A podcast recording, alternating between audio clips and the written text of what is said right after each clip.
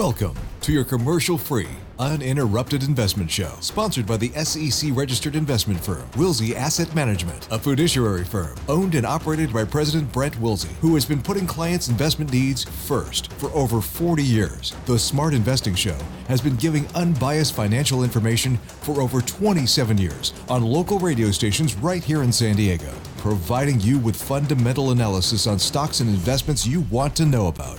Now, here are your hosts, Brent and Chase Wilsey. Well, hello and welcome to the Smart Investing Show. I'm Brent Wilsey, president of Wilsey Asset Management. Great to have you here this morning. Uh, with me is Chase. Good morning, Chase. Hey, good morning. We got a lot of things to talk about. Only one hour. The hour goes by so quickly, so let's uh, jump right into it. Let me get the phone numbers now because sometimes what happens, uh, we don't get them out in time, and then we got that, that down period between when we're doing our introduction here on different topics for the week uh, and then people not getting in to call. And then before you know it, it's like, oh, five till 9, no time to uh, answer the calls. Phone numbers, I'll write this down. You want to call into the Smart Investing Show, 833 288 0973. That's 833 288 0973. And as always, that'll get you through for your unbiased, no strings attached, fundamental opinion about what you want to talk about. Well, let's talk about uh, chip manufacturing. I, for one, am glad to see positive news from the Senate regarding a bill designed to boost U.S. semiconductor competition. Uh, after a key, key proposal or procedural vote that passed 64 to 34, the stage is now set for the final passage to the chamber, which will probably happen next week. Uh, it would then head to the House for passage and finally to President Joe Biden to sign the bill into law. The bill will provide, or the bill should, could provide, about $50 billion in subsidies to aid chip manufacturing. I want to underline chip manufacturing. Now, some companies like NVIDIA, AMD, and Qualcomm aren't as pleased with the bill as they say the bill does not do enough to support them and favors manufacturers like Intel. Manufacturing. That's a key word I want people to realize. Yeah, and, and, and we say this because, I mean, we personally think that, uh, you know, the bill should not help those chip designers uh, because the chip design, well, that's a highly profitable business. A lot of them is that, no, we don't need the manufacturing. We'll just do the, the, the chip design because it's much more profitable. So they've been focusing on that. The manufacturing side, as I said, not as profitable profitable requires a lot more capital as well. And, and, manufacturing, again, that's where the major issue is. We have seen 48% of chip sales come from U.S. companies over recent years. That's about half. That, that's pretty yeah, darn good, that's right? A good one, yeah. Well, just 12% of the manufacturing takes place in the U.S. Again, we don't need help with chip design. We don't need to give subsidies to these companies to do chip design and have I, I, don't know the exact margins, but I'm going to say a 40, 50% margin on chip design. Right. We need the help on the manufacturing side, especially when you look at that 12% of chip manufacturing now here in the U.S. That's down from 37% in 1990. That's a huge decline. And, and one thing, too, that we talk about, and I, I guess I hate to do it, but I, I got to bring up the political side. At first, I was stoked to see this this bill. Yeah. I think it came out yeah. on Tuesday but then now they're talking about, well, you know, yeah, we got the, the, the baseline down for the manufacturing side, but also we should put some other stuff in there. And now there's talks that the bill could also include uh, a $24 billion refundable tax credit for those semiconductor companies. I, I'm okay with that. I, I mean, that's still about 70, we'll call about 70, 80 billion dollars that would go to chip manufacturing. Not terrible. I think it right. may be a little excessive, but not terrible. I start to have issues with $81 billion for the National Science Foundation. That's a doubling of the present budget. 9.6 billion for the Commerce Department's National Institute of Standards and Technology. $11 billion for the Commerce Department's Regional Technology Hubs. 50 billion for the Energy Department's Office of Science. $4 billion for the National Labs. And also, too, you can't forget this, a billion dollars for distressed communities and labor markets. How do we go from a chip bill to a bunch of other crap that now all of a sudden it goes from 50 billion to 250 billion? That that's this is why nothing gets done in politics. And, and Chase has been in politics for many years, and it's unfortunate. I, I've said this. Why can't they just focus on what they're doing And the reason that I've been told is because it's like a deal thing. Like, well, okay, we'll do this for you. We'll pass that, but you got to add this onto the bill to make us happy in our region or our district, I guess is what they actually do. And it's just not right because the chip manufacturing, uh, you know, again, you said it's like 12% in the U.S. Back in 1990, it was 37%. It is falling, and we do not want to have a situation because chips are now in everything. They're in your watches, they're in your your your refrigerators, your all they're everywhere. We don't want to be dependent on someone else around the world where all of a sudden we need important chips and they say, well, we're not going to manufacture them. Um, yeah. We're going to, uh, you know, put a tariff on you or something. So we don't want to be in that position. That's why people are getting confused why we're so for this because manufacturing, it's like oil when we were oil independent, we didn't care. Now we're going to Saudi Arabia, knock on their door, like, can you please give us some oil? Don't want to be that situation with chips. And I've talked about this before. Taiwan Semiconductor is the big semiconductor manufacturer in the world. Samsung's the other large fabrication company as well. What happens if China invades Taiwan? Yeah. We would have a huge shortage of chips. That would be a major issue if we had conflicts with, with China or if the conflicts with China really escalated. Yeah. That would be a major problem. And and, and the thing I look at too is, I mean, 75%, this is something that, that I pulled out, 75% of the world's chip manufacturing, it's concentrated in East Asia. Yeah. So you have an issue there. What are we going to do? I mean, that would be a huge problem for our society now because as we talked about semiconductors and everything. And, and also, too, I want to talk about why is this chip manufacturing so important? Why do I support this? I don't want to say I support the bill. Why do I support giving aid to the, the chip bill. manufacturing? Right, right, right. It's because if you look at the incentive gap, depending on the type of fab, the fabrication uh, site to actually build those semiconductors, in the U.S. it costs approximately 30% more to build and operate over 10 years when comparing to Taiwan, South Korea, or Singapore, and it's 37 to 50% more than one in China. So these companies, uh, they're not in the business necessarily to say, oh, well, we have to build here in the US. They say, no, we're, we're here to serve our shareholders. What is going to be the best thing for us? And now in Europe, too, they're giving subsidies to these chip companies. You could see us fall really far behind in the global chip game. And that's one thing the U.S. has been out in front for years is the technology side and and you cannot give up that manufacturing part of that. I know Intel is investing what forty billion dollars in the U.S. here to build two plants, but then the third one I think they're building in Europe, I believe. I mm-hmm. think it was.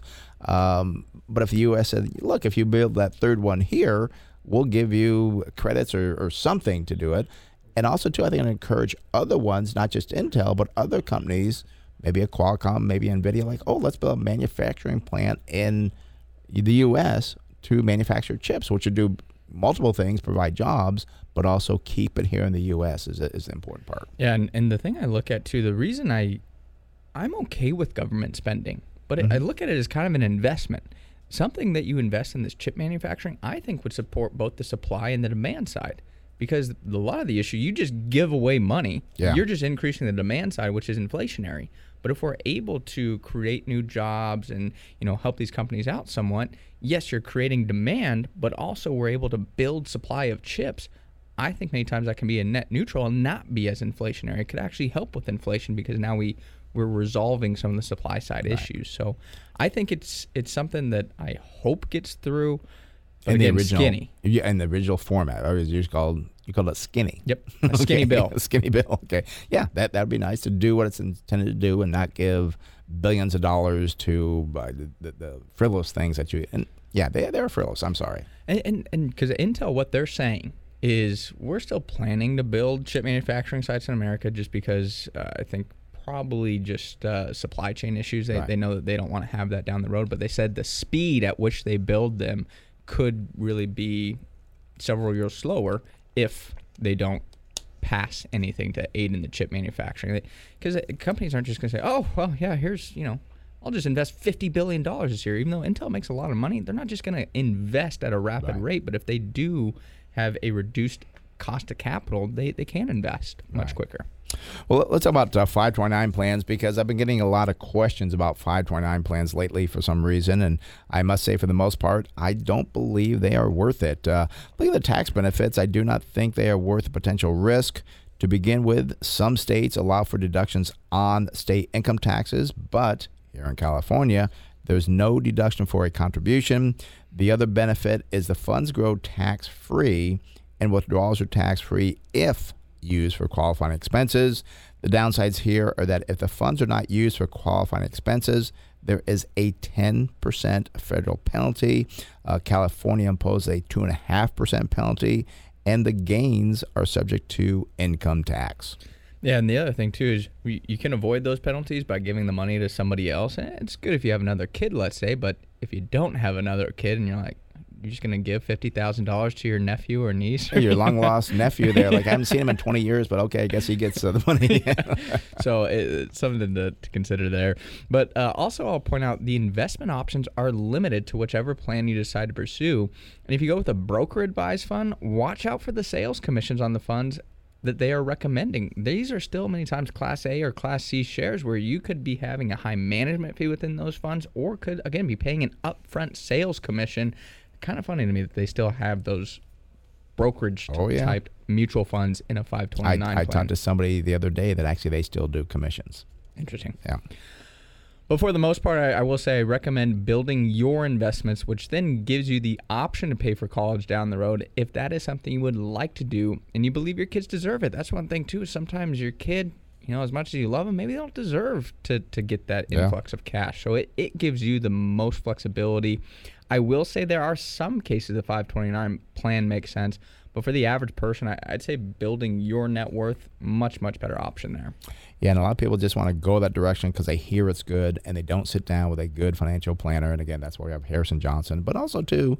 You, you know, we will kind of look at that as well. And I've never been in favor of these. What I've always talked about, I did it, you know, with you and, and my kids. Like, build your own net worth, and then if your kids are going to go to college because it's college is not for everybody. No. It's it's not like it, it, doesn't mean you have to go to college to be successful. There are other things you can do. Right now, we've talked in the past too about how strong the trades are. You can go to trade school and and and, and actually journeyman, you know, things. We can start as apprentice and, and, and move up the ladder that way. But it, it's not always the right way to go.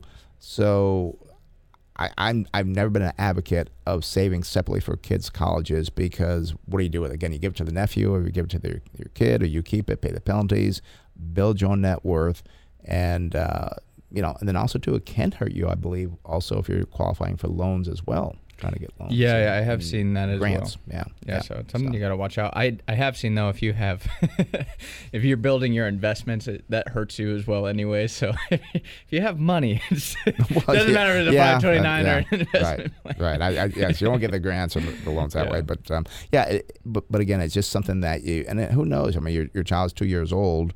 Um, unfortunately, I've seen kids that um, they get to be 18, like, no, I don't want to go to college, and you know. And, and, what I've done is uh, when I've talked to a couple people about this, I, I, say, okay, how much are you thinking of saving for your kid? Ah, just like a hundred dollars a month. Say, okay, hundred dollars a month. That, that's a good idea. You know, you start saving and building up your investments. Let's say, but you look at the tax benefits again, and and this was a friend that lives in Colorado, so there was right. a small tax benefit there. But he's like, that's it. I was like, yeah, that's the only tax benefit oh, that's not worth it. Then I was right. like, no, it's really not. And I said there are some, but he said it, it favors the wealthy many times where yeah. that's who it makes sense for. The average person that just wants to save $100, $200 for their kid in a 529 plan, not worth it. Yeah. Really not worth it. And my thing I did with all you kids, either you're going to be in a full time sport or you're going to go to work and you're going to provide your own way. And that's worked well. And I've, I've, I've discovered my first child that I said, oh, I want to be, oh, I want to help her out and have no time for anything. It was terrible because you had so much time to be free and party and stuff. Don't do that with your kids. Yeah. Let them, you know, work through school or if again, not like badminton or something. I'm talking you played football and, and I think you would get up at what six in the morning, go to practice. I mean, it was a very hectic schedule you had and not just during football season. I think year round, pretty much. Uh, Friday mornings workout started at 5 a.m. But there you go. Yeah, yeah. yeah. So, but again, yeah, yeah. So. It, it, was tough. But I was gonna say too. One thing on the 529 plan is kind of funny is they have different types, and I always recommend doing. If you say, you know what, Brent Chase, I disagree with you. I'm doing yeah. 529 plan. Sure. They have different ones that you can do. There's the brokeraged ones. I'd say don't do those. There's the direct funds where you can go directly to different states. And here in California, you can choose the Iowa 529 plan. Right. So you can kind of pick and choose. I don't know who in their right mind would choose the California one because the only time you have to really choose your state is if you get that tax deduction. Well, California doesn't offer any income tax deduction, so I, I kind of looked through the options there. I would tell nobody to do the California 529 plan. And like for your friend in uh, Colorado, do they have to go to Colorado school because they got the deduction for that? No, They don't. I know some plans you have to go to certain schools Yeah. that you do, so be careful of that as well. Yeah, you got to Yeah. be careful. You got to read the fine print with some of them, but the the expenses and they have advisor um, recommended 529 Right. plans and broker recommended 529 plans. I, I talked to a company that did the advisor recommended one, and they're like, "Oh yeah, well then you have a fee for this and a fee for that," and I'm like, "Jesus!" like, and you have to use these funds still, and you're like, oh, "Well, this is just terrible." So that's the big thing you got to watch out for those 529 plans. Is there is a lot of expenses wrapped up in them unless you do the the state plans.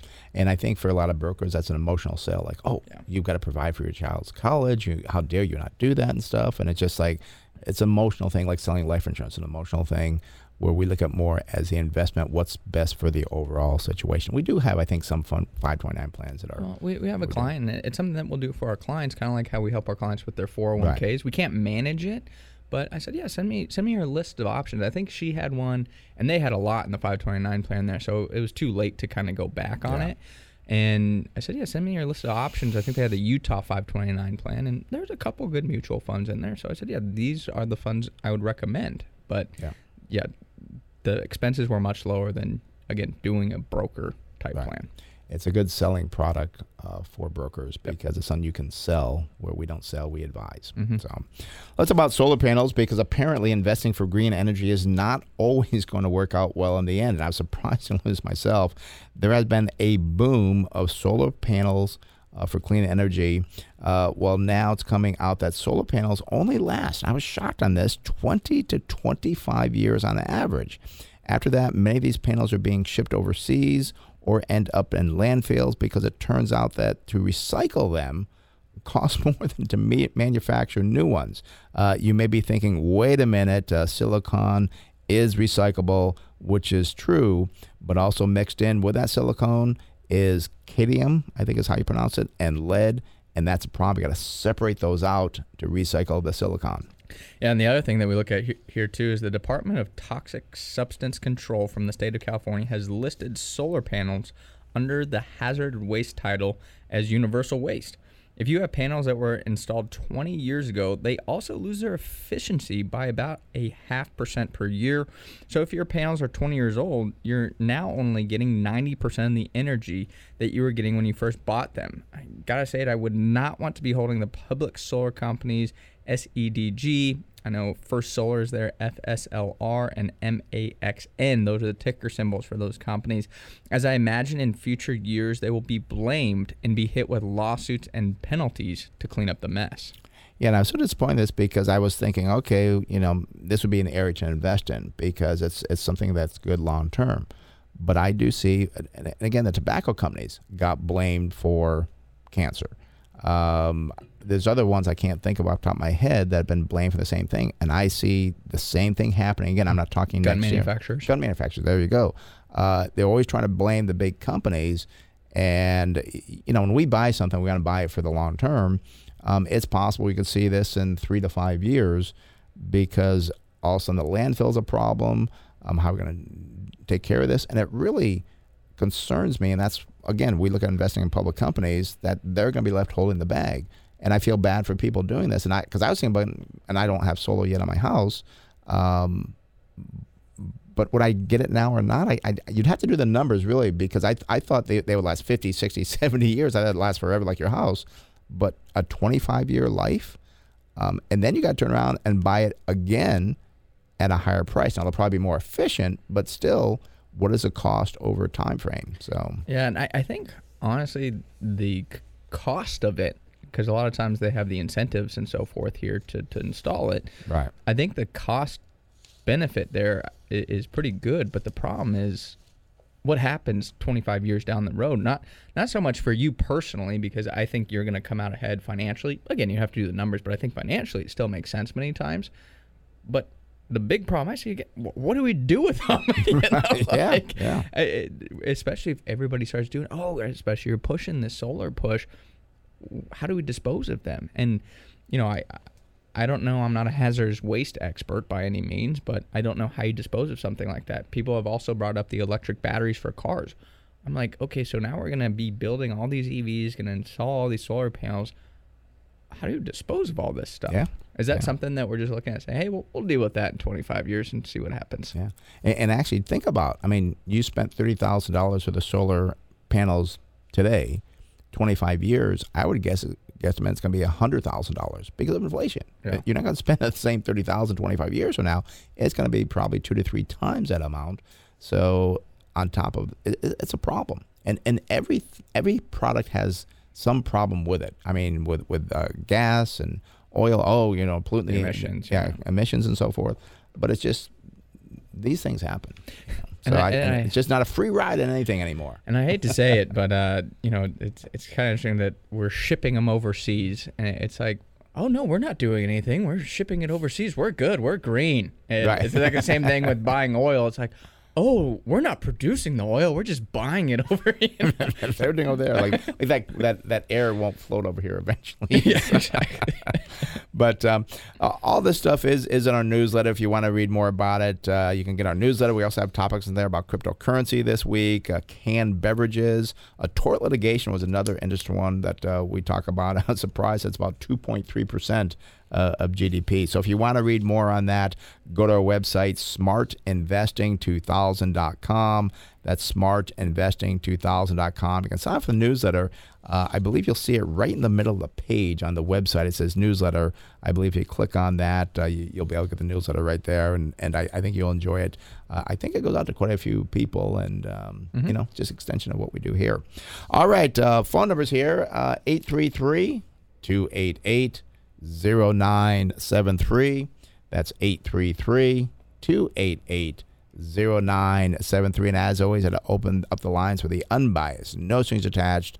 What you want to talk about, about your investing. Maybe you have companies that you have that you're not sure if you'd hold in the portfolio. Uh, we keep telling you now, and it's funny, Chase, back, what, probably seven, eight, nine months ago, uh, we weren't having much to buy. Well, now is the time you should be looking for buying. This is when you call. We'll give you a, a secondary opinion or what, try to send you where to look to see if it's a good buy. It's so important. You know, I've been talking to a lot of people, and they still say, I, I'm, I'm just nervous about where things are going to go over the next couple months. And I, I just don't see an upward trend. I think things are going to trade sideways. And I, Let me wait till things get better before I buy. exactly, and and you just don't know. And and what I keep telling people is, look, we don't know where the bottom is. Right. Don't try and time it by any means. You just have to look at that business and say, where's that business going to be two to three years from now? And I'll tell you what, we had a company report this past week. They reported great numbers. They went down seven percent. Yeah, yeah. Oh my gosh, terrible! It's like, no, it, it's a great business. And I'm not worried about this last week of being down 7%. Where's that coming to be two, three, four years down the road? You have to understand that your companies are going to hit short term speed bumps. The stock price is going to be volatile in the short Yep. term, and you're not going to buy at the absolute bottom. And I keep telling people as well that both you and I, our portfolios, pretty much fully invested at this point. Yeah. And uh, Warren Buffett's uh, famous saying, uh, be fearful when people are greedy and gre- greedy when people are fearful. And right now, we, we've been greedy. And I think we'll pay off. Uh, I, think, I, I think we'll see a whole different story by the uh, end of this year, December 31st. And we're prepared for that. So, I think so too. All right, phone number is 833-288-0973. Again, that's 833-288-0973. Let's go up to Alpine and speak with Jim. Jim, you're on the Smart Investor with Brent Chase. How can we help you out? Good morning, gentlemen. Good morning. Uh, welcome back, Brent. Thank you very much. Appreciate that. Um, I couldn't agree with you more on that 529 plan. I mean, uh, one of the things that I, I factor into all that sort of long distance planning is there's going to be 10 congresses between now and when you use the money, and you think the laws you think the laws are going to be the same. Good point. um, very good point. and the other thing is, uh, this, in all seriousness, my recommendation is take the money you're going to spend on your kids' college and when they're four and five years old, get a membership in a good country club. and uh, I'm serious, you know, and enjoy the interest, you know, and, and they'll grow up with the sons and daughters of other wealthy families. And when you want to get a job, you know, you'll have the the networking you've already created. Yeah, well, that, that's a that's a different angle. Uh, that's very good. Yeah. So let's talk about uh, Iron Mountain, if you would please. I'm uh, looking at buying it for the for the dividend, Okay. and as always, I'm concerned about the possibility of that continuing. Uh, you know, for the next uh, I don't know, let's say the next decade. Okay.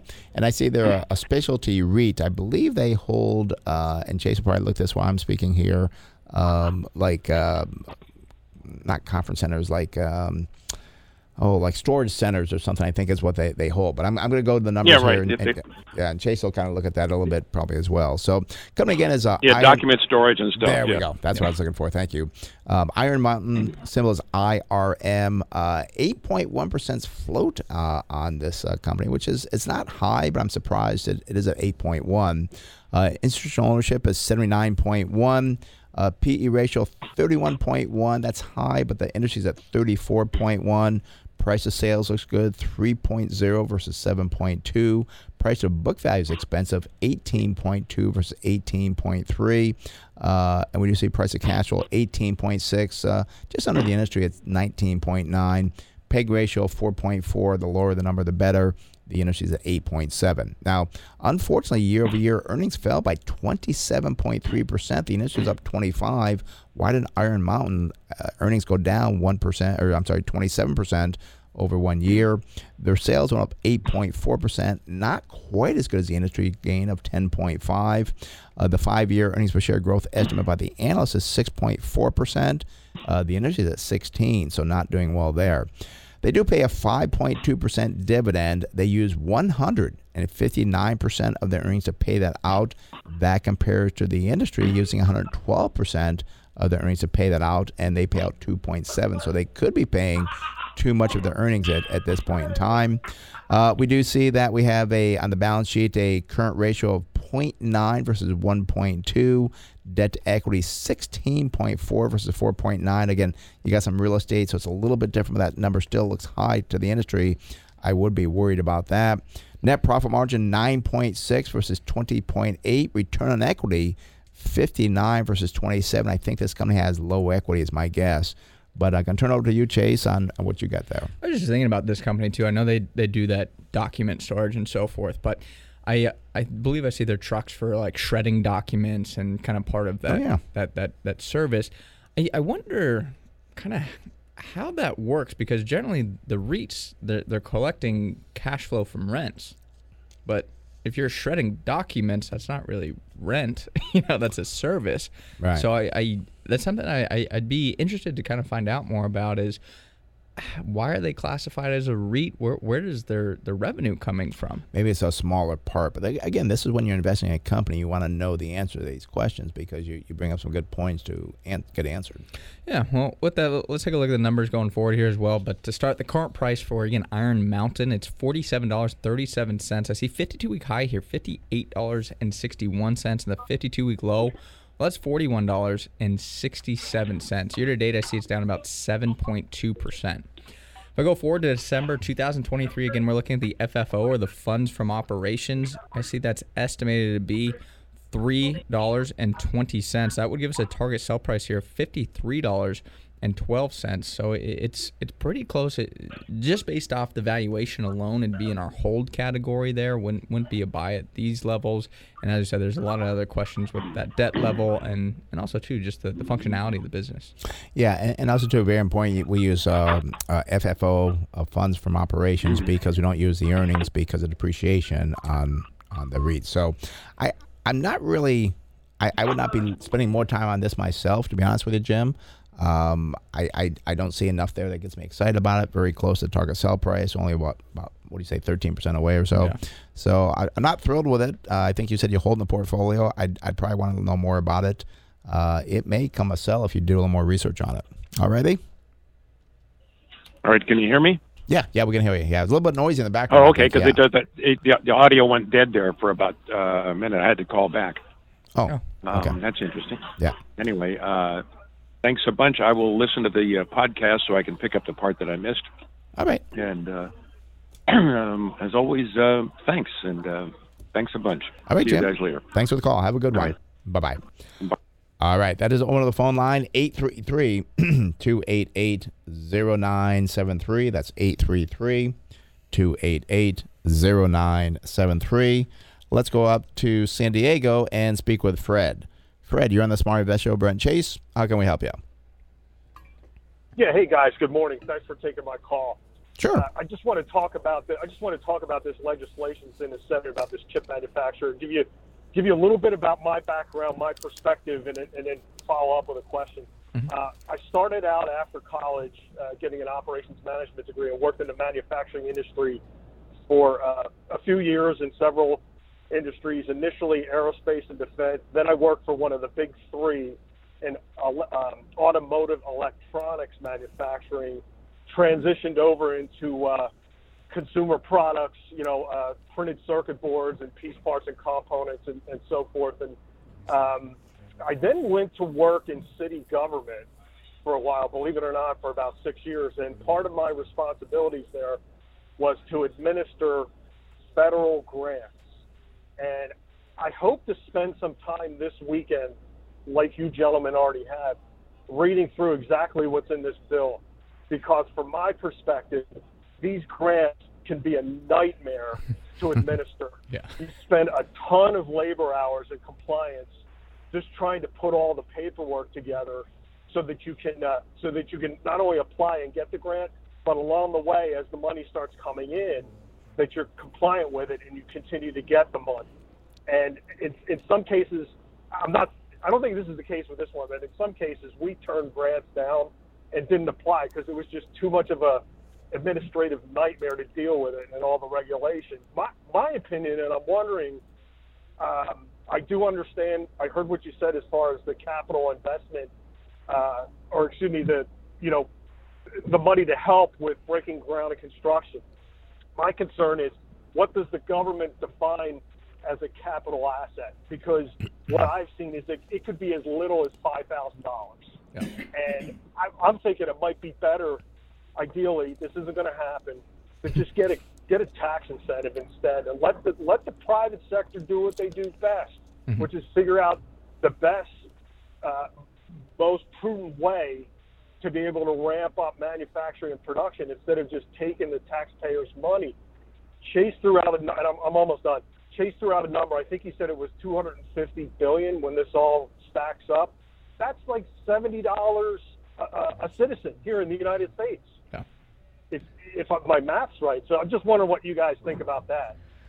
Yeah, and, and, and you do bring up a good point, too. I mean, it would be nice to have tax deductions or credits versus grants, but uh, somehow I think we need to get this through and uh, appreciate your experience working in the city because you're saying it gets there. It's a, a, labor nightmare, is what I heard, to really get things done. But um, and, and, and I wouldn't be too excited about reading the bill yet. And, and there's a senator that was on uh, Fox Business said that the real bill comes out sometime next week. They get about one day to read probably a thousand pages, uh, which will be then the entire bill. Which is unfortunate that we can't get things done a little bit better than that, a little more efficient. Because I think some of these things get on through and nobody reads the the, the things. Yeah, and I, I think you're right. I, I mean, there is a part of the bill that is is slanted towards the tax credits. I, I think that's a, a, a great way to kind of do it because it's like, all right, well, you do it, then you get money back. Right. I, I think that, that, that that's a easier process, and as you kind of said, it allows for the private companies to do their thing. And as I said at the beginning, to, to spend more money at a faster rate, I think would help supercharge our, our manufacturing here. But yeah, I, I, I agree with what you're saying there, Fred. I, I just uh, many times don't think politicians think the same way, unfortunately. So yeah, so it, it, it's something that, uh, and again, if you find something when you do read it, and you can find something of interest, and it could could pass next week or the president by next week, we'll see how fast it goes on through. Uh, give us a call back. Let us know if you found something different. Alrighty, Yeah, thanks for your time, guys. Have a great day. you too, Fred. Thanks for the call. Bye bye. All right. What's that? Oh, okay. Uh, that does on the phone line 833 288 0973. That's 833 288 0973. Let's go out to Oceanside or up to Oceanside and speak with Carl. Carl, you're on the Smart Vegetable Brent Chase. How can we help you? Yes. Um, it's a general question about EV charging stocks. there are so many, like Blink, Plug, ChargePoint, uh, Volta, and so forth. No, no uh, company make any profits. But uh, what is the best company to survive? That's a that's a, a difficult question, and and we do try to find companies. Well, we do find companies that are profitable. Now, the charging stations that you're talking about, you're right, because right now they're capital intensive. They're trying to build that up to get all these systems around the country. You probably will not find one of them being profitable. At least I don't believe so. So that's more the growth side. We would stay away from that. If you did find one, you may find one making profits. I don't think they'd have a very attractive profit margin sometimes in investing, you have to pick where you're going to invest. And I know where you're going with this that, well, this could be the wave of the future. Uh, sometimes at the beginning of the show, we talked about solar panels turned out to be this way. What if down the road that actually the EV market is not such a great thing? Um, all those companies will not do very well. And I know that sounds way off track from what people thinking now, like, oh, everybody's EV, EV. But maybe down the road, five, ten years, they find something that, oh, it's not such a good thing. Um, that's why we want to invest in established companies that are on sale, not try to predict what's going to be a great business down the road 10 or 20 years. Well, and I want to also understand too about the EV charging stations is what is their path to profitability? There, Yeah. There's a lot of times companies where they're not making money yet, but and it's still not something we invest in. But I can see how you become profitable in that type Mm-hmm. of business. With, with the EV charging, I also worry: what if all these people they don't need the EV charging because we just all charge at home and you charge very Yeah. slightly on the road? I don't see how that's going to be extremely profitable. The other problem, as you said there, Carl, is there's so many out there it, it's really a guessing game and you don't know i mean some of these companies might start picking up deals with like a gm and a ford well if that one had bad numbers and all of a sudden they get those good partnerships well that might be the one that survives you just don't know you can't predict the future you don't know what's going on behind the scenes here it, it's it's really a gamble here when you're looking at these ev charging companies Yeah, the other thing too, like gas stations, you could not fill up gas at your home. But you bring up a good point, Chase, is that what prevents you from buying an EV and just getting the charging station at your home because you got electricity there. So maybe there'll be too many of these charging stations. I do see a lot of them now from Tesla, and I guess they're convenient. But sometimes I've heard it takes two hours to, to do that. So I, it's just an area, Carl, that I would not want to be even looking at because it sounds like it could be something in the future, and I could be wrong. But I just don't think. Uh, uh, again, it's something unique where we had gas stations. You could you had to go to the gas station to fill up your car. You don't have to do it with an EV car. So I, I would I would not be wasting my time looking at that area. All righty. Okay. Thanks for calling, Carl. Bye bye. All right. That opens the phone line 833 288 0973. Right now, it's time to go to our financial planner, our CFP, Harrison Johnson. Good morning, Harrison. How you doing this morning? Good morning, guys. I'm doing well. How are you guys doing? Good, good. Uh, very important subject today because I think a lot of people don't understand this. You're talking about understanding internal rate of return, also known as IRR. Yeah, so I thought it was helpful to talk about this because this is something that you can use to look at really any type of investment, whether it's a, um, a series of stock investments over time, um, real estate investments, annuities, life insurance, social security, all types of things. And, and basically, what the IRR is, is it's how you calculate return of a series of cash inflows and outflows over time. So, quick example um, you know, if you invest a hundred or I'm sorry, ten thousand dollars a year for 30 years at eight percent, you'll have 1.1 million dollars at the end of that 30 years. So in this, your cash outflows are technically this ten thousand dollars a year that you're putting into this investment, and then at the end of this 30 years, you are able to receive back cash inflow 1.1 million dollars, and so based on that, the IRR is eight percent. So that's a quick example.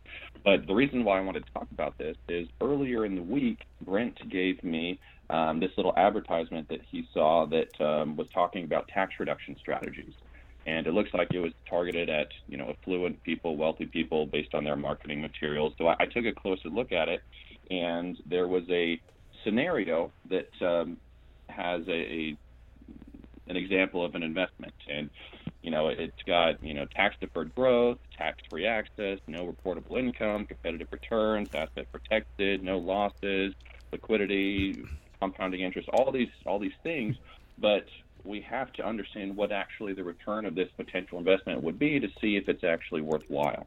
And so in this scenario, there you had a, um, a client or a prospect or, or just a person, and they were supposed to save $100,000 a year for 20 years. If they were able to do that, then they could access this investment and receive $150,000 of tax free income for the next 20 years. And at the end of that, they would still have about $819,000 left. So, in this, looking at it that way, it's hard to tell if that's a good investment or not. Well, I save $100,000 now, I'll get $150,000 and it's tax free and I'll still have some money left over. But if we actually look at the cash flows of this, $100,000 out, $150,000 in, $1,819,000 remaining after that, the internal rate of return of that is a little bit less than 3%. So 3% is not very good. If we told our clients, hey, if you invest in us, you'll get almost 3%, you know, we wouldn't, we wouldn't have many clients. yeah, exactly. And, you know, so in this type of investment that I was looking at, you know, the actual return is, is nowhere listed. It's just, well, tax free growth, tax free access, you know, you, you get this income. But in order to determine if it's actually something worth pursuing, you know, we have to look at that IRR. So it's a it's a good calculation to apply to a lot of different uh, um, a lot of different situations. And, and Harrison, the ad you're talking about was in a magazine. It was a full page ad, and it was very enticing. I saw it like, well, gosh, you know, I'm making that kind of income. Um, what are they doing here? And I knew it was some smoke and mirrors, I'll call it. That's why I gave it to you to kind of take a look at it. But I, you came out with an internal rate of return of what three percent. No one's going to do that. They're just going to go to these guys like, oh wow, look at what I'm getting and so forth. Look at these tax deductions. I, I would love to see one of those clients uh, hear this ad that, or, or hear us here on the radio, give you a call go to you and have you do the returns. Like well that's not what they told me. Well, it's because as you said they don't speak returns. It's it's they use the buzzwords of tax free reduced taxes asset protection. Yes. Yep. Yep. So yeah. And no one hates taxes more than me so uh, I know, do I do so maybe you do so you know we all hate taxes and, and tax free growth and tax free access all of those things are great as well but the reason why we don't like taxes is because it hurts our net positive cash flow. That's what we want to look at. In this situation, in this situation, even though it's tax free, you know, less than three percent return over 40 years, that's that's not a good return that anyone would be happy with. And I think sometimes too, people argue with you on on the tax side of things, and it's like, oh yeah, but you paid all these taxes. Like, okay, back out the taxes, you still had a seven percent return, right? And it's like, would you rather make 9% pay taxes unless they have a 7% return or hey you paid no taxes but you made less than 3% man that's pretty darn good right yeah sitting in cash you don't pay any taxes so but you also don't have any growth well, Harrison, that's why you're at Wilsey Asset Management because you're, I'm going to say, the best financial planner in San Diego, perhaps the state of California, because you look at things much deeper. You're not trying to sell people product. You're not trying to sell them insurance or annuities. You're really trying to look at their situation, their financial plan, like a cash flow analysis, re- internal rate of returns. That's why you're with Wilsey Asset Management. So thanks for your your uh, topic today. We appreciate it. We'll see you on Monday. All right, thanks, guys. We'll see you Monday. All righty. Bye bye. All right, again, that's uh, Harrison Johnson. He's a CFP with Wilsey Asset Management. If you want a free consultation with him, go to our website, smartinvesting2000.com. That's smartinvesting2000.com. You can send him an email or you can call him at the office at 858 546 4306. Again, that's 858 546 4306. And you can reach Harrison through the phone. All right, uh, let's go back to the calls here. Uh, let's go. I think next on the line was uh, Joe in Oceanside. Good morning, Joe. How you doing? You're on the Smart Investing Show. How can we help you out?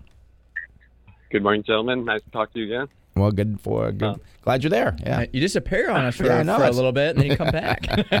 well, I had to build up some stuff, and I hope you hope you helped me over because I'd give you more time. And I'm glad Brent you uh, came around to GM uh, not to maybe paying a dividend until next year, like uh, me and Chase thought. Maybe. All right, so I was wrong on that one. Okay, I'll, I'll be. Um, that's that's once for the decade. Okay, but go ahead. okay, it, it wasn't. It, I don't know if EVgo um, actually for that other caller, Carl in Oceanside. Uh, they did a deal with either Walmart or GM. I thought maybe. Yeah, that I know GM's been and the, GM did a deal with uh, Pilot the the gas stations, and I think it was EF EVgo was their their partner there. So yeah, yeah. Yeah, but um, um anyway, and about that the Intel uh, chase thing you were talking about, the inflation, whatever. Wouldn't they make everything more expensive because doing it here, obviously?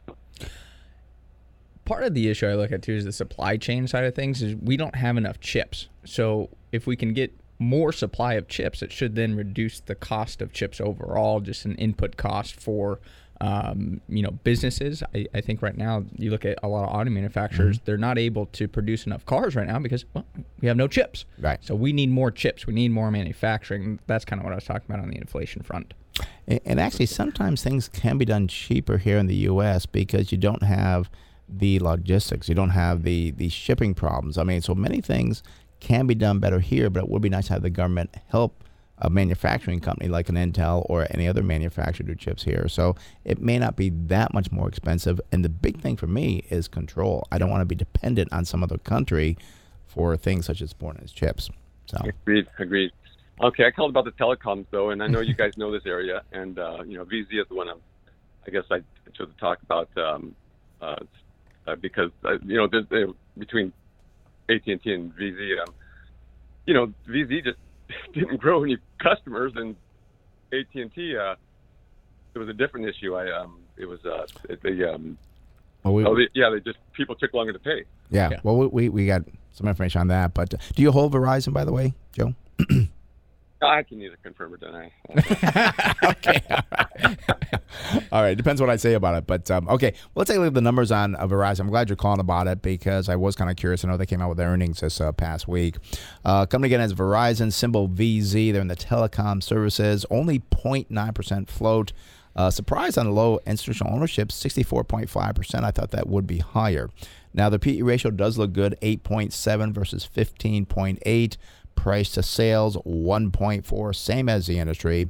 Price to book value 2.2 versus 1.8, and price to cash flow 5.1, just slightly ahead of the industry at 4.9. They do have a good PEG ratio. The lower the number, the better. PEG ratio for Verizon 2.3, half the industry at 4.6. Now, the earnings for uh, Verizon over one year climbed by 6.4%. That is better than the industry, down 17%. Their sales are only up 1.1%. Industry up 1.2, so not much there.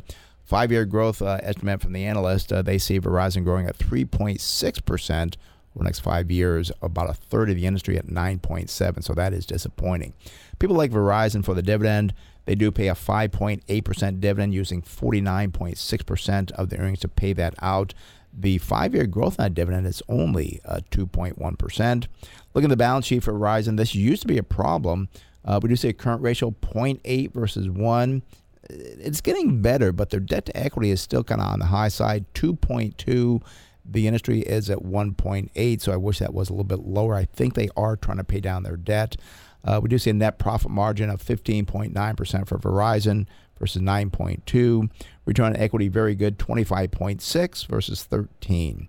Chase, what do you got? Yeah, so current price here for Verizon, $44.45. 52 week high definitely pulled back from that uh, after the decline yesterday, as the high again was $56.33.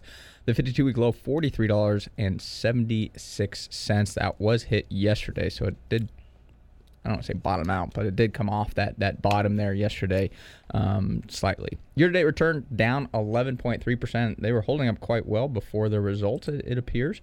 But if I go out to December 2023, I mean, this company is now trading with tremendous valuations as the estimated earnings per share is $5.51, would give us a target sell price of $91.47. So very attractive there. And one thing we were talking about before uh, we started the show is we were actually talking about telecom, funny enough. But I was saying that it, it's interesting, like Verizon, AT and T, they trade about seven, eight times future earnings, but T-Mobile still trades at like 21, 22 oh, is the 22 future earnings. Yeah. I just looked at that. Yeah, and also too the other, other funny thing too you brought up, Chase, was I think you said that Verizon grew their subscribers at was it fourteen thousand? Yeah, it was it was in the the low double digits there. Double digit yeah. versus AT and T grew at I think eight hundred thousand. Yeah, and that was on the um, postpaid subscribers for for mobility. Right, right. So I think AT and T got to have some negative um, but still, I think the numbers look better on AT and T. And also, too, 90 days ago, the earnings estimate uh, for uh, Verizon was 562, so their estimates have come down. And I do believe it's kind of funny uh, that AT and T took a lot of flack for cutting their dividend, but I, I, believe their dividend, and this was a little bit ago, was still higher than Verizon. yeah, and yeah. I I think personally, AT and T is more attractive in their valuation and is absolute absolutely higher there. Uh, with Verizon, the dividend is higher at AT&T. I I like AT and T better. But with that said, I mean Verizon numbers here they they they don't look bad except that debt to equity is a little bit high. Yeah, I, I know AT and T was paying down I think four hundred billion dollars of debt. I don't know if Verizon was on the same track or not. But these are things we look at uh, on companies. So we, well, I think you can kind of tell we prefer AT and T over Verizon, but uh, you won't confirm or deny if you own it. So I can't say good or bad for you. well, yeah, no, I think AT and T, especially after hearing the earnings, yeah, AT and T definitely seems a little better. Um, I just, uh, just, you know, I hear the word value trap uh, running around uh, Verizon, and I just, you know, was wondering your opinion on that, or if you think they're just going to slowly get back to where, you know, yeah, I mean, they, they could be because if they have no growth, but I, I just I don't think they're going to decline. I don't think you're going to have major issues. I don't know what Verizon does on the internet front as well, or if they yeah. just focus primarily on the, the, mobility and the cell phone, basically. So uh, I don't know the Verizon business as thoroughly, but uh, I would say that if it is just mobility, I'm not too concerned about it necessarily being a huge value trap. I think you're not going to see Verizon stock go from when I say 44 down to 20 or anything like that. That'd be ludicrous, yeah. but I mean, you never know. But I, I, I, I don't see it necessarily as a huge value trap. It, it could be, but I think at, at these valuations, it's it's pretty reasonable. And one thing we don't look didn't look up for Verizon was the cash flow to see how safe that dividend. Mm-hmm. I assume their cash flow is good, but you want to look at that. Uh, uh, the payout ratio, did I give the payout ratio? I think I did for Verizon. What was it for the dividend? Uh, I think it was pretty good, 40, 49.6%. So I think that dividend's probably safe with yeah. Verizon as well. So, all right, Joe? Well, I guess bottom line for those who own Verizon, then just um, collect that dividend and hold on and wait, I guess. I guess you could, or sell it and buy something better. Thanks a lot, gentlemen. All right, Joe. Thanks for the call. Have a good one. Bye bye. All right, that does open the phone line 833 288 0973. Let's go to San Diego and speak with Jim. Jim, you're on the Smart Investing Show. Brent Chase, how can we help you? Hi, Brent Chase. Hey, I would like to uh, get your opinion or run the numbers on Arrow Electronics, please. Okay, do you hold that or looking to buy it? No, just thought about buying it possibly. They seem to be trading in a very narrow range. I don't know if that's good or bad, really. Okay. Well, let's take a look at uh, Arrow Electronics. Their symbol is ARW. They're in the industry of electronics and computer distribution. Uh, only 2.9% float, uh, 97% institutional owned. That's very, very high. Uh, we do see a PE ratio very good, 6.8 versus 10.8. Price of sales 0.2 versus 0.3 for the industry. That's good. Uh, price of tangible book value two and a half versus 12 and a half. So that's a, another positive there. Uh, price of cash flow not so positive though, 38.3. Uh, that's above the industry at 25.6. And then the PEG ratio does look good though, 1.1 versus 5.3. Now, looking at the earnings growth over the last uh, year here, we see it's up 59.5%. That's better than the industry growth of 26.9. Sales, however, were only up 7.8 uh, versus the industry up 51%. So the two are flip flop, and I'm, I'm not sure why that is. So I, you want to find out why their sales didn't grow as good as the industry, but yet their earnings grew better than the industry. Did they have some write offs or something? What What's going on with those earnings to have them look so much better? Uh, they do not pay a dividend. We see on the balance sheet a current ratio of 1.5 versus 1.7. That's good. Uh, debt to equity 0.6 versus 0.4. That's another positive. Uh, net profit margin 3.6 versus 2.4. Return on equity also looking good, 23.6 versus 12.6, and even return on invested capital is 16.5, beating the industry at 10.6. I think it's going to come down to what Chase says about the earnings going forward here. Well, the other thing too is I was kind of looking at the company. I was curious what they they do is they're actually a global distributor of electronics, and they connect connecting supplies and semiconductors, components, and IT solutions to more than 180,000 small and mid-sized customers. So almost like a middleman, it seems like, right. between semiconductor companies and then small and mid-sized companies. And it looks like they're the second largest semiconductor distributor in the world, and actually the largest for North American chip distribution. So pretty pretty good-sized company here. Um, but sometimes I, I do get worried with I'm going to call them the middlemen yeah. Uh, in businesses because sometimes, well, what if it's more profitable to go just direct? So yeah. that's always one thing I keep in the back of my mind with companies like this. Another thing, though, looking at the current price for Arrow, it's $119.61. I see the 52 week high, $137.95. The low, $105.33. Now, if we go forward for the company, out to December 2023, I see estimated earnings per share of $19.24 would give us a target sell price of $319.38. Now, that looks really attractive. That's a forward PE multiple of about six times future earnings. Very Six times? Six times. Oh, okay. Very attractive. But the other thing that I want to point out is there's a huge range between the analysts. The low is $13.30, the high is $22.50. And the other thing too is that I am seeing year over year growth. I mean, this year they're estimated to grow earnings forty two dollars and sixty cents, and then next year that's a, they're looking for a decline of about thirteen percent. So the, the variability and the cyclicality of these earnings look to be quite substantial. Something you, you got to be really cognizant of. And I do see the last 60 days that the earnings have been falling as well. But again, the, the important part here is that big range you said of the earnings at the uh, how many analysts was it? Nine. nine. Yeah, so nine analysts. That's a good amount, and and they're not really close on that number. So it always worries me that you know nobody They're really knows. What's that? What's that? They're not getting good information themselves, the analysts. Yeah, yeah, and, and they just don't have a good conviction that it, it's going to come in at that. Uh, we we like that tighter range. Uh, when they're that far off, it could be something wrong with the company, or somebody could be seeing something that Yeah. you know. Or there could be seeing. one All right. person that's pumping it up, or another person that's saying, "Ah, this company's terrible," and you got to look to like the I guess the you have different to go with the lowest number, probably, wouldn't you, if you were gonna, uh, and just go with that. Sometimes, I mean, it's it's good to look at, but sometimes if everybody else is at like twenty, and then there's one guy at thirteen, and right. And it, And it's one thing we have kind of done on on our numbers. Uh, we do our numbers every Monday morning on all our companies, kind of what we kind of share here with you here. Um, but it is one thing we do kind of look at, like, well, what's the lowest guy think? I- And, and that's kind of like a bottom number. Is that if that still is not below where the stock is, or it's not very, it still gives you a good price. We well, okay, well that, that could be a positive. I, I think what was that thirteen thirty would give you target price of what, Chase? uh, putting on the spot. oh, you put it, I Did didn't you even put calc- calculator I didn't even calculate the thirteen thirty. Giving me a hard time over here. Thirteen thirty would still give you a target sell price of two hundred twenty dollars. Um, so it, it's still a, a good value, but there could have like cyclical peaks in this business where the the PE multiple look very attractive when when the c- is high.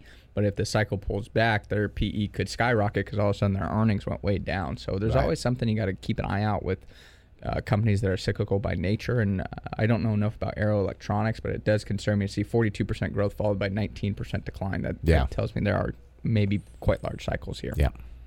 All right, all right, thanks. And you know, may, may I say something about green uh, energy? I- I've heard recently too that those uh, wind turbines, uh, the blades only last so long, and now there's a problem with uh, what do you do with them? It's it's hard to take them apart. Yeah. And, uh, there's a big problem with that also. Yep. Uh, that's true. Thanks for that comment. Appreciate it. But um, okay, thanks. Okay, Jim. Thanks for Appreciate it, guys. calling. Have a good one.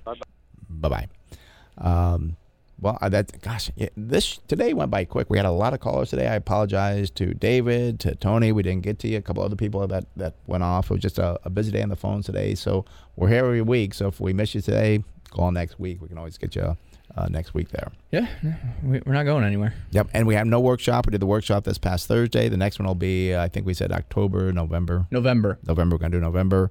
Uh, but we're always, you know, at the office for free consultations. If you want us to review your portfolio, sit down, talk more about what we do, uh, we always do that for people. Give us a call at the office at uh, 858 546 4306 and uh, talk to myself or to Chase. And usually, if you leave a message, Chase is usually the one that calls back and sets up the appointments. Yeah, and also too, you can leave a note on the website. Yeah, there you go. All right, well, there's a closing bell. Thank you for listening to Smart Investing Show. It is for informational purpose only and should not be used as investment advice. If you'd like to discuss in more detail your investment needs, have other investment questions, feel free to call myself, Brent Wilsey, or Chase Wilsey at 858 546 4306. That's 858 546 4306. And be sure to visit our website, smartinvesting2000.com. That's smartinvesting2000.com. And for more daily educational information on investing tips, go to our Facebook group page, Smart Investing with Brent Chase Wilsey. Thanks for listening to the show today. We'll be back next week. Have a great weekend, and we'll talk with you soon. Today, I did all that, and may I say,